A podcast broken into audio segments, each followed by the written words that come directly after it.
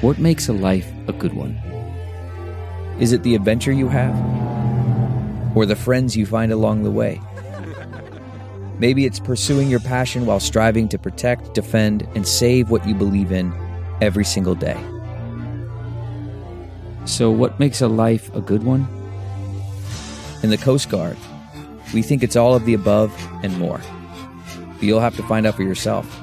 Visit gocoastguard.com to learn more. It's time for Justice Matters with former federal prosecutor and MSNBC analyst Glenn Kirschner.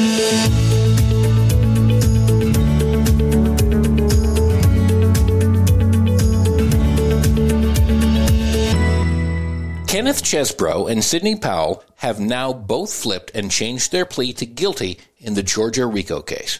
Glenn gives us the top five takeaways on how that will play out down the road. So, friends, huge developments, consequential developments in the Georgia State RICO prosecution of Donald Trump and his criminal associates. These are the kind of developments that would probably register about a 9.7 on the Donald Trump legal Richter scale. Sidney Powell and Kenneth Chesebro have pleaded guilty and agreed to cooperate. They have flipped. They will be testifying witnesses against Donald Trump and all of the other co conspirators in the Georgia RICO case. I want to talk about the top five takeaways. There are more than five, but let's try to focus on the top five takeaways from this new development. And I want to start with just a little bit of the new reporting. This from USA Today. Headline Ominous sign for Donald Trump Guilty pleas from Chesebro. Powell raise the stakes in Georgia.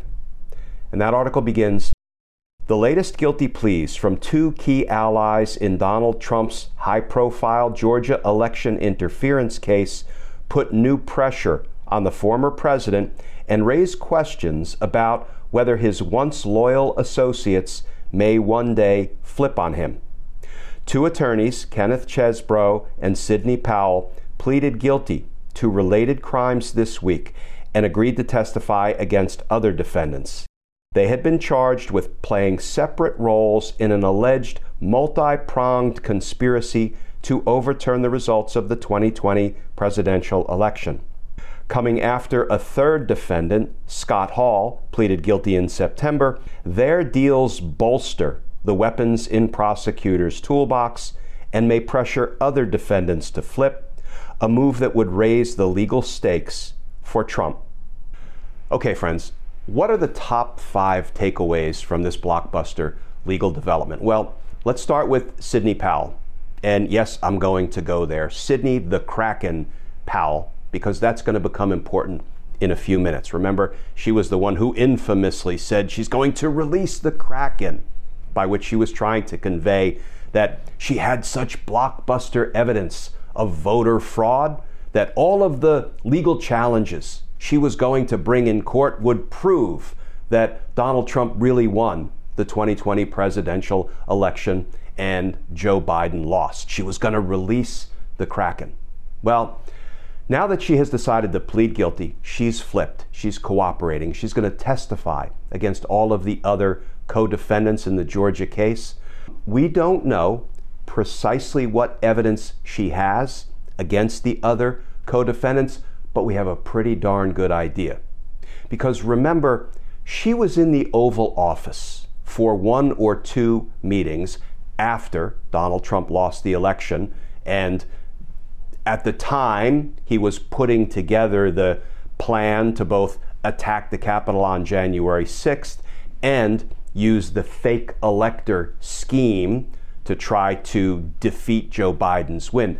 She was in the room with Donald Trump during what may prove to be the most important period as far as proving Donald Trump's guilt.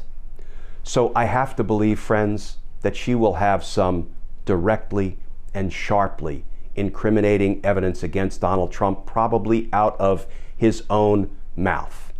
So, for one, Sidney Powell will be able to provide some really important incriminating evidence, not only against Donald Trump, but against her sort of de facto co counsel in this corrupt scheme to file bogus lawsuits to try to defeat the election's results. Rudy Giuliani and probably others, Jenna Ellis, and we don't know who else. So that's the first takeaway. Sidney Powell, I believe, brings to the table some really damning evidence against some of her criminal associates, some of her co conspirators. Okay, takeaway number two Kenneth Chesebro. What does he bring to the table? Well, maybe he interacted directly with Donald Trump and will be able to incriminate Donald Trump with some of the evidence he is providing to District Attorney Willis. Maybe not.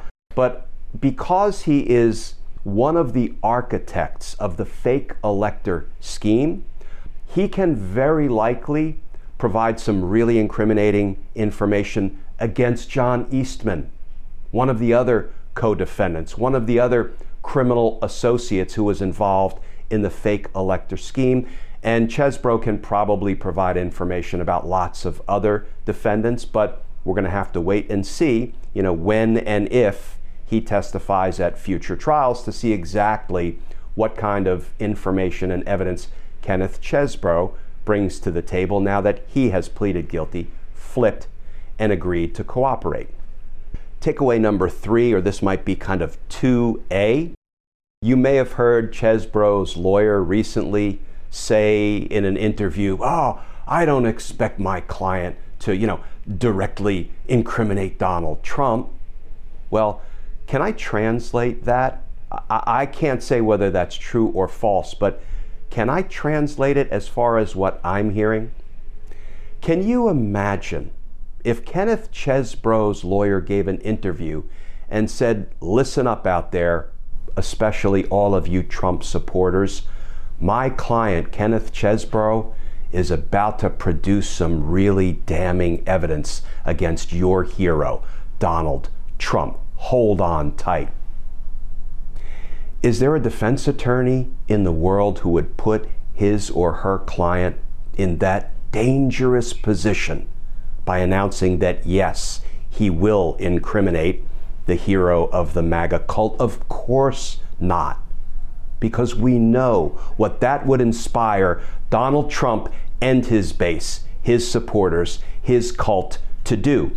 And Kenneth Chesebro and his family and his friends and anybody within arm's reach would then be put in danger by Donald Trump.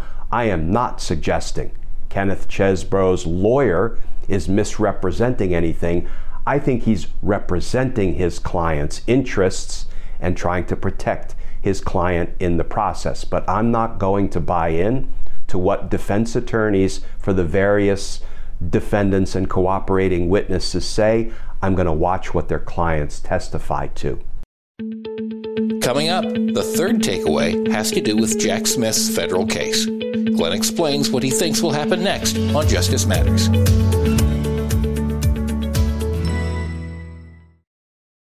CarMax is putting peace of mind back in car shopping by putting you in the driver's seat to find a ride that's right for you. Because at CarMax, we believe you shouldn't just settle for a car, you should love your car. That's why every car we sell is CarMax certified quality so you can be sure with upfront pricing that's the same for every customer. So don't settle. Find love at first drive and start shopping now at CarMax.com.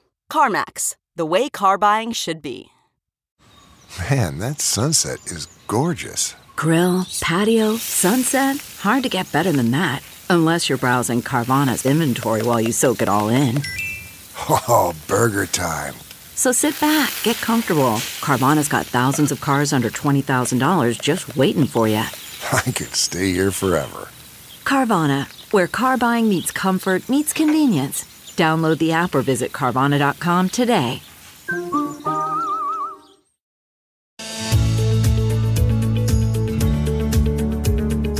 Chesebro and Powell have now pleaded guilty in the Georgia RICO case. But are they still to be charged in the federal case in Washington, D.C.? Here's Glenn. So, friends, what do these guilty pleas mean for the federal case? Because as of right now, Kenneth Chesebro and Sidney Powell have flipped in the Georgia case, pleaded guilty, And by the way, given the guilty pleas, it is such a direct vindication of District Attorney Fani Willis's decision to bring these RICO charges, to bring the big sweeping case. Yes, she made the exact right tactical calls, and that is now evidenced by these guilty pleas that she is collecting up one after another after another. And remember, Kenneth Chesebro pleaded guilty to the very conspiracy charge that not only Fani Willis brought against him, but that she brought against Donald Trump. And that is a strong indication that, yeah, Fani Willis got this conspiracy right. But what does it mean for the federal case?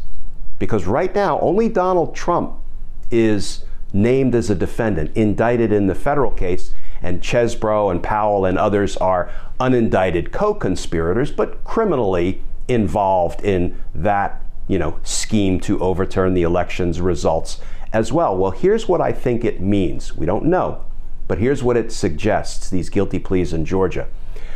I have to believe that Powell and Chesebro's lawyers have already, if not negotiated guilty pleas and agreed to flip against Donald Trump in Jack Smith's federal prosecution, they are in the process of doing just that. Why do I say that? Why do I infer that from these guilty pleas? Because once Powell and Chesebro plead guilty in Georgia to trying to criminally overturn the election's results, it all but guarantees they will be convicted in Washington, D.C. for trying to overturn the election's results as well. So I don't believe their attorneys would leave them completely exposed, right? Just so directly incriminating themselves in crimes in Washington, D.C. by pleading them guilty in Georgia without having dealt at all with Jack Smith and tried to come up with a way that they could also resolve their criminal culpability in D.C. So stay tuned, friends, because I have a feeling we're going to see some movement in Jack Smith's prosecution of Donald Trump in D.C., and that movement will probably involve folks like Chesebro and Powell cooperating in the federal prosecution as well. Takeaway number four What will Sidney Powell's credibility be like when she has to crawl up on that witness stand in Georgia and testify against Donald Trump and her other criminal associates? Because there's a whole lot of ugliness to the lies that Sidney Powell told over and over and over again about election fraud that didn't exist. It's always a challenge to try to clean up a really damaged defendant who decides to be a cooperating witness, who decides to plead guilty, accept responsibility for her crimes, and then flip and agree to testify against her co defendants. You have to make that person credible. You have to be able to clean up their past lies. You have to be able to present those lies to the jury, explain why she told those lies, and try to persuade the jury that she is now telling the truth under oath. That can be a challenge, right? Some might say, once a liar, always a liar. Why should I believe Sidney Powell now? And here is what prosecutors do when they have badly damaged defendants who become cooperating witnesses and who the prosecutors want to put up on the stand to testify in the trial of others, of their criminal associates, their co conspirators. You know, the three most important words when dealing with a cooperating witness like Sidney Powell are corroboration, corroboration, and corroboration. You want to get all of the evidence that will corroborate, support, reinforce the testimony that Sidney Powell will give at trial. So every email, every text message, every direct message, every contemporaneous note she may have taken when she was dealing with Donald Trump, and all of the written communications of others, and all of the testimony of others that might match up and support and corroborate Sidney Powell's testimony will be collected up by the prosecutors and they will corroborate. They will affirm and support every single thing Sidney Powell says to that Georgia grand jury when she testifies. And that is how you give the jury confidence that the story she is telling now as a cooperator is the truthful story, not what she was saying when she was promising to release the Kraken, right? And here is how some of her testimony will go. You know, she will ultimately say, Yes, I told a whole bunch of lies back then about what I knew to be non existent election fraud. Yes, I was a liar back then. Why was I lying? Because I was working in cooperation and coordination with Donald Trump and others to try to corruptly keep Donald Trump in office. So that will convert deeply damaging evidence and testimony about her previous lies. It will convert it into evidence that actually incriminates Donald Trump because she'll be able to testify, I believe that's why she was telling those lies. Donald Trump may have directed her to engage in this fraudulent scheme to try to help him unconstitutionally retain the power of the presidency.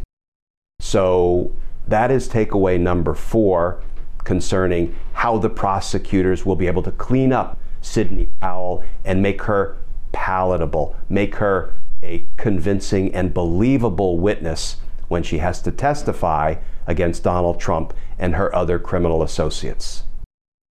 Okay, friends, let's do the fifth and final takeaway.